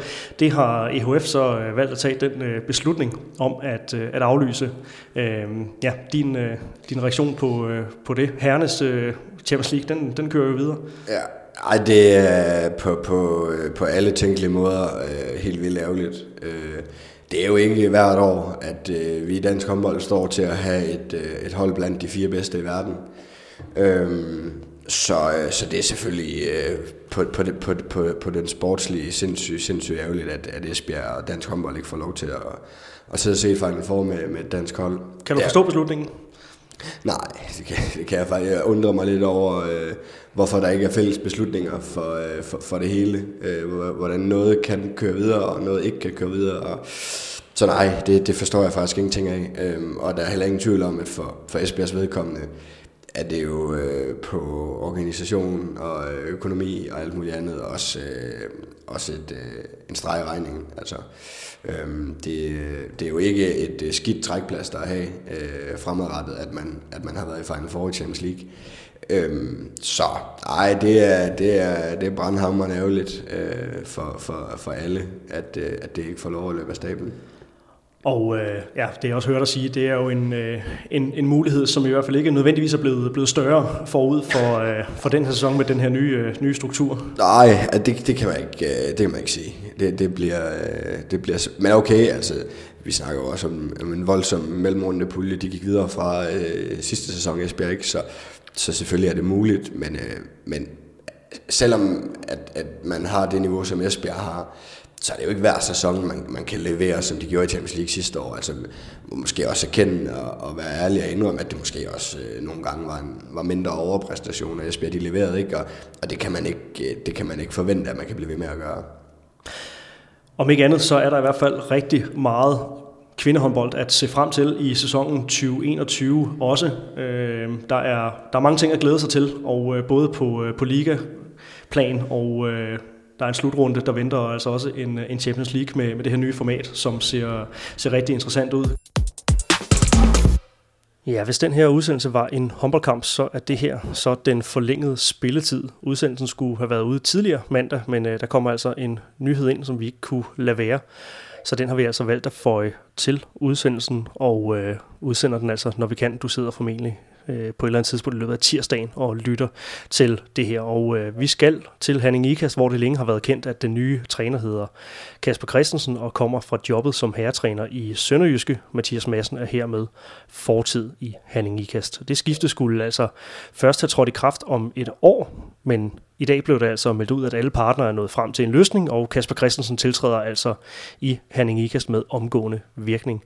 Og hermed blev det altså endegyldigt farvel til Mathias Madsen, som øh, også i noget tid har gået med, med vidsheden om, at, øh, at Kasper Christensen altså skulle overtage hans job, og også i den forbindelse har luftet tankerne om at stoppe. Kasper Andersen, du er fortsat med, men øh, i den her sidste del af udsendelsen er det på en Skype-forbindelse, derfor bliver lyden altså anderledes end i resten af udsendelsen. Kasper, er du overrasket over udviklingen i Hanning Ikast? Nej, det er jeg ikke. Og hvorfor er du ikke det? Ja, fordi det har ligesom været under opsejling i noget tid nu, ikke? Det vil være noget tid siden, vi hørte, at der første gang var, var problemer i, i Herning Ikast øh, mellem Mathias og, og ledelsen. Øhm, og øh, så hørte vi jo også ret hurtigt efter det, at Kasper skulle overtage i, øh, i Herning Ikast om et år. Kort efter det, så fandt vi ud af, at øh, Jan han virkelig virkelig skulle tage over i Sønderjysk, og så stod Kasper uden job. Og øh, da det var på plads, at han skulle tage over i, i HIH øh, efter et år, og der i forvejen ikke var særlig god stemning mellem Mathias og, og ledelsen i HIH, jamen, så lå det jo ligesom lidt til højre benet, at, at så kunne Kasper sådan set lige så godt komme ind og, og, øh, og, og tage over øh, med det samme. Ja, nu, besk- nu beskriver du øh, forløbet ganske, ganske klart og tydeligt her. Det har jo været et mærkværdigt forløb, øh, og i dag faldt brækkerne altså endeligt på plads, så, og Kasper Christensen overtager derfor cheftrænerposten hos Hanning Ikast kvinder nu. Øh, så både Sønderjyske og Hanning Ikast, de så altså deres snit til at øh, fremskynde tiden og få deres øh, ønsketræner før tid. Øh, god business eller koldt og kynisk? Må Sønderjyske og Hanning Ikast må have vurderet, at det for deres øh, organisation har været det rigtige at gøre, og på den måde, så er det jo god business, men det er da også klart, at, at det er også koldt og kynisk at, at vippe folk ud, øh, før tid er. Øh, og så specielt i Sønderjyskes tilfælde, ikke, så har man jo udefra i hvert fald oplevet, at både Kasper og Sønderjyske har været godt tilfreds med, med, med det, der er foregået de, de seneste sæsoner. Så, øh, så at man vipper Kasper ud, fordi man får muligheden for at få Jan, det må da, det må da sige at være kynisk.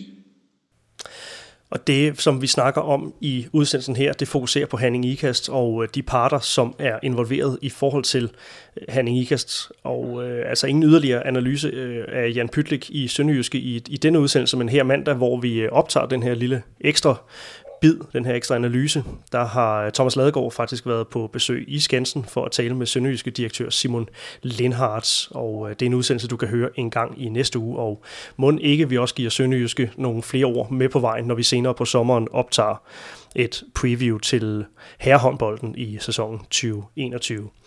Øh, men tilbage til, øh, til Herning Ikast, Kasper, det er jo øh, omskiftelige tider. Øh, Herning Ikast har jo trimmet truppen op til den her sæson, og vil gerne have endnu flere unge lokale spillere ind. Altså det er en, øh, en klar strategi, som man har meldt ud. Mathias Madsen har så i den forbindelse meldt ud, at det havde han svært ved at se sig selv være en, en, en del af, og nu er han så ude. Er, er der noget i, i det her, som vi ikke får at vide, sådan som du øh, ser det? Ja, det forestiller jeg mig helt sikkert. Jeg, jeg kan ikke forestille mig, at det, at det så øh, at det så lige til, at fordi at, øh, at ledelsen i, i Hanikast har vil have flere unge ind, at øh, dermed har Mathias så bare meldt sig ud. Så, så, så, øh, så, så, så nemt er det ikke, tror jeg ikke. Der, øh, der ligger helt sikkert nogle øh, flere ting bag det, og det er jo desværre heller ikke øh, første gang, vi oplever øh, ledelse og cheftræner i, i her Ikast have, have samarbejdsvanskeligheder og, og, og ret kraftige uenigheder. Så, øh, så det her er jo endnu en, endnu en case i her Ikasts ledelse. Ja, det er jo altså den, øh, den tredje trænerudskiftning øh, i træk, som øh, ja, nærmest ordret bunder i uenighed om strategien, i hvert fald i forhold til, til det, man, man melder ud. Set i det lys, hvordan fremstår øh, Hanning Ikasts ledelse, og det går tilbage til, til, til Midtjylland-dagene også. Øh, hvordan kommer øh, ledelsen i, øh, på kontoret i Ikast til at, øh, at fremstå i forbindelse med det her? Jamen, de fremstår, som de har gjort i længe. Altså, øh, jeg forestiller mig egentlig efterhånden, at Hernikast øh, er en, øh, en arbejdsplads, hvor øh, toptræner vil kigge på og tænke, det, hvis jeg har et alternativ, så tror jeg, at jeg tager alternativet. Øh, jeg synes, øh, man kan sige, at den her med Mathias, altså, det virker på sin vis som en, en case, hvor der i hvert fald i det mindste har været, øh, har været diskussioner øh, rundt om bordet, og øh, hvor man har fået lov til at og, og fremføre sine, øh, sine synspunkter og sine holdninger til eventuelle øh, ændringer i, i klub eller i, øh, i måde at gøre tingene på. Så, så på den måde er Mathias' case måske øh, lidt, lidt anderledes end i hvert fald, øh, hvad det var i Christians tilfælde, ikke? Hvor, hvor der var rigtig mange ting, øh, som skete undervejs. Øh, tror ikke, der er ret mange, der har glemt, at øh, der pludselig på, på, øh, på, øh, på internettet lå en artikel om, at Christian var færdig som træner i klubben, som så hurtigt blev trukket tilbage, og han ikke var færdig i klubben. Øhm, så der er jo øh, ganske mange eksempler på uheldige episoder øh, i Hernikas øh, organisation. Øh, her øh, ved jeg ikke, om det på, på samme måde er tale om, om, om, øh, om en uheldig øh, situation, eller om det dybest set bare er tale om en ledelse, som, står fast ved, ved, ved den holdning og den, øh, den ændring, de måske vil tage i klubben, som, som Mathias ikke har kunne se sig selv i. Øhm, og, og derfor har de måttet, øh, derfor har de måttet skilles, men, men som vi talte om lige før, så er der en masse, helt sikkert en masse her, vi ikke har fået at vide. Så, så sådan at skulle gå helt i dybden med analysen af, hvorfor, hvordan og, og sådan noget, det er jo svært, fordi vi ikke ved det hele, men det er klart, at, at alle de her trænerfyringer, som altid har, har et eller, i en eller anden udstrækning har noget med ledelsen at gøre, øh, taler jo selvfølgelig sit tydelige sprog. Ja, og det er jo altså nogle, nogle tråde, der bliver trukket faktisk rigtig lang tid tilbage, og, og man sidder faktisk med en fornemmelse af, at øh, man, man dårligt kan huske, hvornår et, et ægteskab mellem en håndboldtræner og Hanning Ikast, daværende FC Midtjylland, er, er endt lykkeligt. Øh, det er altid en form for ballade, der, der opstår i, i, i kølvandet på, øh, på et samarbejde. Øh, er Kasper Christensen en, en modig mand, set i det løs? øh, ja, altså Øh, det er han. Men, men det er også klart, at, at det er da også en... Øh, altså, skal man også huske, at, at han Nikast er jo stadigvæk, og har været det i, øh, i en perlerække af år, en, en stor håndboldklub i Danmark. Og derfor er det selv sagt også et stort job at være CF-træner i her Nikast. Øhm, så, så jeg siger jo heller ikke, at, at, at træneren vil, vil sige nej til jobbet, men jeg tror da helt sikkert, at der ligger nogle overvejelser, inden man siger ja til et job i her Nikast, som måske ikke nødvendigvis øh, ligger der i, i, i mange andre klubber. Og jeg synes også, der er en vigtig øh, detalje, som, øh, som også øh, fortjener at øh, blive nævnt i, i den her forbindelse. Det er jo, at, øh, at, at Hanning Ikast havde muligheden for at sige nej til øh, det her Handball League, som de øh, altså er en del af i, i næste sæson, den her næsthøjeste Europacup-turnering. Øh, og det er jo altså den her... Øh, plads, som der er flere andre danske kvindeklubber, som altså har sagt, sagt nej til, eller den anden plads øh, har, har Nykøbing Falster så sagt, øh, sagt ja til, men, øh, men Herning Ikast havde altså bestemt også mulighed for at, øh, at sige, øh, sige nej, og det er jo altså en, øh, en kostelig omgang at deltage i, øh, i Handball League, og det har man altså valgt at prioritere frem for måske at have ekstra ressourcer til en, en stærkere trup. Det er altså noget af det, der ligger i den her øh, kurs, som øh, Mathias Madsen er, er uenig i. Øh, kort om, øh, om Kasper Christensen, der altså forlader Sønderjyske efter fem år, de, øh, de tre som cheftræner. Han er 35 år, også tidligere ligaspiller. En forholdsvis ung træner, der allerede har bevist sig, uden at skulle sætte de, de store ord på ham lige, øh, lige nu. Så hvor stor en, en gevinst er det for, for Henning Ikast, at han kan overtage allerede nu, frem for at skulle gå med en vikarmodel i et år, som øh, også har været øh, nævnt i, i flere medier som en mulighed. Øh, jo, det tænker jeg da helt sikkert er en fordel. Altså, jeg tror, det er en fordel for alle, at jo tidligere de kan komme i gang med deres, øh, jo tidligere de kan komme i gang med deres job, øh, jo, jo hurtigere kan de komme i gang med at påvirke øh, tingene i den retning, de gerne vil påvirke det i. Øhm, og så øh, ved jeg ikke, om det er lidt, lidt, for, øh, lidt for stort at sige, men, men det kunne jo godt komme, altså sådan som det ser ud lige nu, så kunne den kommende sæson for, for herren Ikast jo godt ligne en sæson, hvor Øhm, de skal klare sig igen med skinnet på næsen, og så øh, forberede sig og bygge sig op til sæsonen, der kommer efter. Ja, kan du prøve at sætte nogle ord på det her Ikast hold, som han, han overtager? Ja, altså det er jo et øh, amputeret herre Ikast hold. Øhm, det er et øh, herre Ikast hold, som har øh, på nuværende tidspunkt fire bagspillere med ligaerfaring. Øh, fire og øh, det vil sige, et hold med fire, liga, med fire bagspillere, der har ligaerfaring, skal spille Europa Cup og pokalturnering og ligaen i Danmark. Øhm, Udover det, så har det nogle unge piger, som øh, ikke har øh, ligaerfaring. Øh, men jeg kan jo også se i det skrive, som, øh, som der har været omkring ham, øh, Daniel, som øh, Daniel Grønhøj, at øh, de vil gerne begynde at implementere de unge spillere noget mere og, øh, og give dem, øh, give dem noget, noget større ansvar Øhm, og det er jo, synes jeg var super fint, specielt fordi at HH, som jo bekendt er, øh, er sådan et flagskibet for, for dansk elite og ungdomshåndbold. Så, så det giver jo kun god mening. Jeg sidder bare og undrer mig over, at man så skiller sig af med, med en spiller som Emilie Steffensen, som, som måske pt. er øh, øh, i hvert fald er et af de største talenter, vi har herhjemme. Så når man i en, øh, i en klub gerne vil, vil begynde at give de unge noget mere ansvar, så skiller man sig af med Emilie Steffensen. Øh, det undrer mig over. Men jamen, det er jo en trup, som jeg synes på fløjene ser øh, stærke ud. De har stadigvæk Emma Friis som førstevalg på venstre fløj med, med Naja Nielsen, som har gjort det godt i Emmas fravær i, i, i seneste sæson. Så øh, synes jeg, de har hængt lidt på højre fløj. Øh, Cecilie Brandt er kommet op fra 19 holdet sidste år og gjorde en god figur, men der har man fået Line Maj ind fra, fra Randers.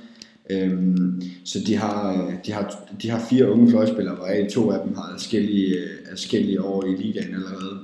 Øhm, så altså på fløjene synes jeg, det ser godt ud. Keeperne har ikke lavet noget om på. Øh, det behøver vi næsten ikke bruge så mange ord på. Det ved vi jo godt, hvem det er, der står i kassen, når kampen skal afgøres. Det har hun gjort i mange år. Det er Sabine Englert og Jessica Røde, der stadigvæk står på holdkortet der, og øh, det ser unægteligt ganske fint ud. Som måske i virkeligheden også sådan stille og roligt skal ind og stå mere og mere, ikke? og har gjort det godt, når, når hun gjorde det sidste år. Øhm, så har de jo øh, stregspilspositionen, hvor, hvor de har Vilde Johansen, som, øh, som, øh, som sådan fik en almindelig, tænker jeg, øh, tilpasningssæson i den danske liga sidste år, som jeg helt sikkert forventer kommer øh, til at være en større figur og tage mere ansvar i, i her Nikast i år, og så øh, er Sara jo, Iversen jo blevet gravid, og øh, sådan, øh, hvis, øh, hvis det hele det spiller, så kan det være, at hun er, er klar til at bidrage en lille smule i slutspillet, men, men som udgangspunkt må vi nok antage, at, øh, at Sara i den her sæson ikke bliver det store værd for, for Herning Ikast på banen i hvert fald. Øhm, så, øh, så det er jo en øh, ganske udmærket trup, men øh, jeg kan godt være bekymret på Hernikas vegne, når jeg, når jeg sidder og kigger og, og kan se øh, fire bagspillere øh, med, lige, med, med lige erfaring. Nu får du nævnt øh, tidligere i udsendelsen, øh, at, at uh, Kaja Kamp kunne have været et, et emne, men øh, der har man altså også valgt at skrive øh, med, øh, med Camilla Fangel, øh, og hun, hun supplerer altså Vilde Johansen på, øh, på, på stregspilspositionen. Øh, også en, øh, en, en ganske habil stregspiller med, øh, med ligaerfaring, som man får, man får ind der. Tidspunktet taget betragtning, så er Fangel en rigtig, rigtig fin spiller øh, for, for herre Nikast at få ind. Øh, og det gør, at der er en, øh, en backup til Vilde med, med stor erfaring og med et godt niveau og en god fysik. Så, så på det her tidspunkt af sæsonen er det en rigtig fin aftale, HH de har fået lavet der. Og du siger, klar, så igennem med, med skinnet på, på næsen, kan du prøve at uddybe det? Altså udsigterne for, for Hanne Ikast med, øh, med det setup, som, øh, som du lige ser for dig her? Ja, altså det kan egentlig også være for meget at, at forvente, at de kommer igennem det med skinnet på næsen, hvis man tager udgangspunkt i, i de udtalelser, der lige har været fra Daniel Grønhøj, øh, hvor han siger, at de skal altid være top 4. Så hvis, hvis, hvis man skal komme igennem øh, sæsonen med skinnet på næsen, og, og, det, og det betyder, at man skal i top 4, så er jeg ikke sikker på, at han lige kast, de kommer igennem sæsonen med skinnet på næsen. Øhm, synes, når jeg sidder og kigger øh, på de andre trupper, så, så er der i hvert fald tre trupper, som, som vi talte om tidligere i programmet, som øh, i, i Odense, Esbjerg og Nykøbing, øh, eller undskyld, Viborg, som, som, jeg, som jeg har en forventning om er bedre end, end, end han Nikas næste sæson. Og så er det tilbage til, at så skal, så skal HH kæmpe med København og Nykøbing om, om hvem der skal have den sidste plads i top 4, og det er langt fra overbevist om, at, at, øh, at, at Nikas de sikrer sig sikkert. Det kan godt være, at de får den, men jeg synes også, der er fine chancer for, at enten København eller Nykøbing Falster kan tage den. Og så til Mathias Madsen, som altså forlader Hanning Ikast efter fire sæsoner, hvor øh, den seneste sæson har været som, som cheftræner. Det er altså her, at øh, Hanning Ikast også vinder den her pokaltitel, altså med øh, Mathias Madsen som øh, cheftræner. Hvilket eftermale får Mathias Madsen i, i Hanning Ikast håndbold? Hvilket aftryk har han sat i de her fire år? Jamen, altså, det er jo ikke noget stort aftryk, øh, synes jeg ikke. Og det er det jo ikke, fordi han kun når en sæson som cheftræner. Øh, det vil jo typisk være sådan, når du tager over på et hold som cheftræner, altså, så, så skal du have noget tid til at, forberede øh, det, det, det, det, det hold, som du gerne vil have. Du skal ind og have noget tid til at præge det. Øh, du skal have noget tid til at, at få det i den kurs, som du godt kunne tænke dig, at holdet, at holdet skal gå i. Og, og alle de ting kan man jo ikke nå på en sæson. Så derfor synes jeg, at, at Mathias' aftryk som cheftræner i han ikast, det er tyndt, fordi han ikke når at være der i længere tid. Øhm, jeg tror, der spillere, kunne vi jo høre på, på udtalelsen fra Sarah Iversen for, for, for nylig, at, at han er sådan en type, hvor enten så kan man lide ham, eller også så kan man ikke lide ham. Så jeg tror da helt sikkert, at der vil være nogle spillere i, i, i her Nikast, som, som, som vil, vil skilles med Mathias nu og tænke tilbage på det som en rigtig, rigtig god tid, men med en træner, som virkelig fik sat sit aftryk øh, på dem. Øh, fordi det er jo noget af det, man kan også i de år, som man, hvor man er assistenttræner, det er, at man kan sætte sit aftryk på spillerne. Fordi du har en opgave, hvor du går rundt og arbejder med spillerne individuelt. Øhm, så på den måde tror jeg helt sikkert, at Mathias har fået sat et aftryk på, på spillerne, øh, nogle af spillerne i hvert fald individuelt set, men, men for, for Herning IKAS som organisation, som klub, øh, den retning de skal i, hvad, hvad er det for et produkt de skal stå med, der synes jeg ikke, at Mathias rigtig får sat en aftryk, fordi det har han ganske, og det er ikke fordi han ikke kan, men det har han ikke haft tiden til. Og det er jo altså heller ikke første gang, at en Herning Ikast eller FC Midtjylland håndboldtræner øh, forlader klubben, øh, dels med, øh, med den her ballade, som vi øh, var inde på, men også at klubben står tilbage med en, en spillertrup, som er ærgerlige over det trænerskifte, som bliver foretaget, eller i hvert fald ærgerlige over den, den træner, som man altså skiller sig af med. Jeg tænker også på, øh, da man skiller sig af med øh, Helle Thomsen efter en succesfuld periode, at øh, de til efterfølgende kamp stod, stod, havde skrevet tak for alt hele på deres, på deres trøjer.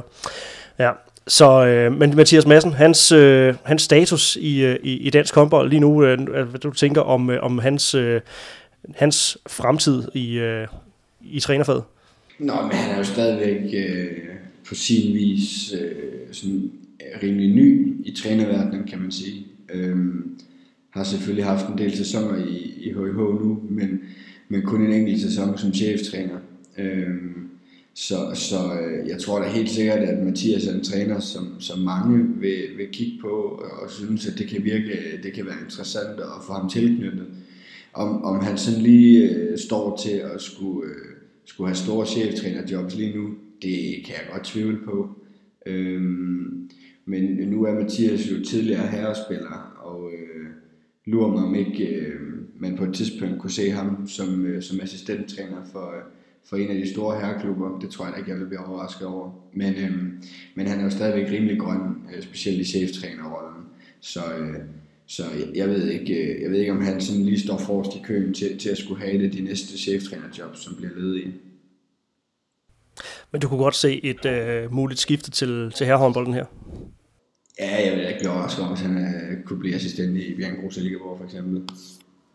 Modtaget. Kasper Andersen, er der flere ord om uh, Hanning Ikast, Mathias Madsen, Kasper Christensen, som uh, du brænder ind med?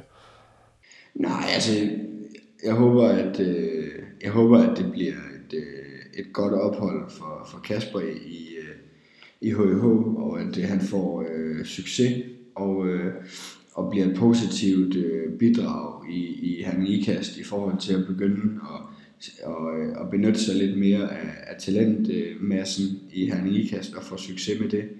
Øhm, og så håber jeg, at der kommer lidt ro på kedlerne, øh, og med det mener jeg på organisationsgangene i, øh, i Herning og øh, at der kommer flere gode historier ud, end der kommer dårlige historier ud.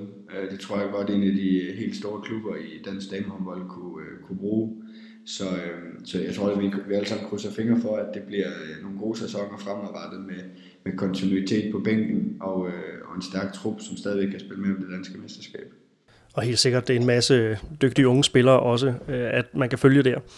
Kasper Andersen, øh, tak for øh, din, din tid her i, i to omgange. Særligt tak for, at du øh, valgte at øh, stille op her sådan en mandag aften over en Skype-forbindelse og sætte ekstra ord på, øh, på den her øh, nyhed. Men i det hele taget tak for øh, dit bidrag til øh, udsendelsen.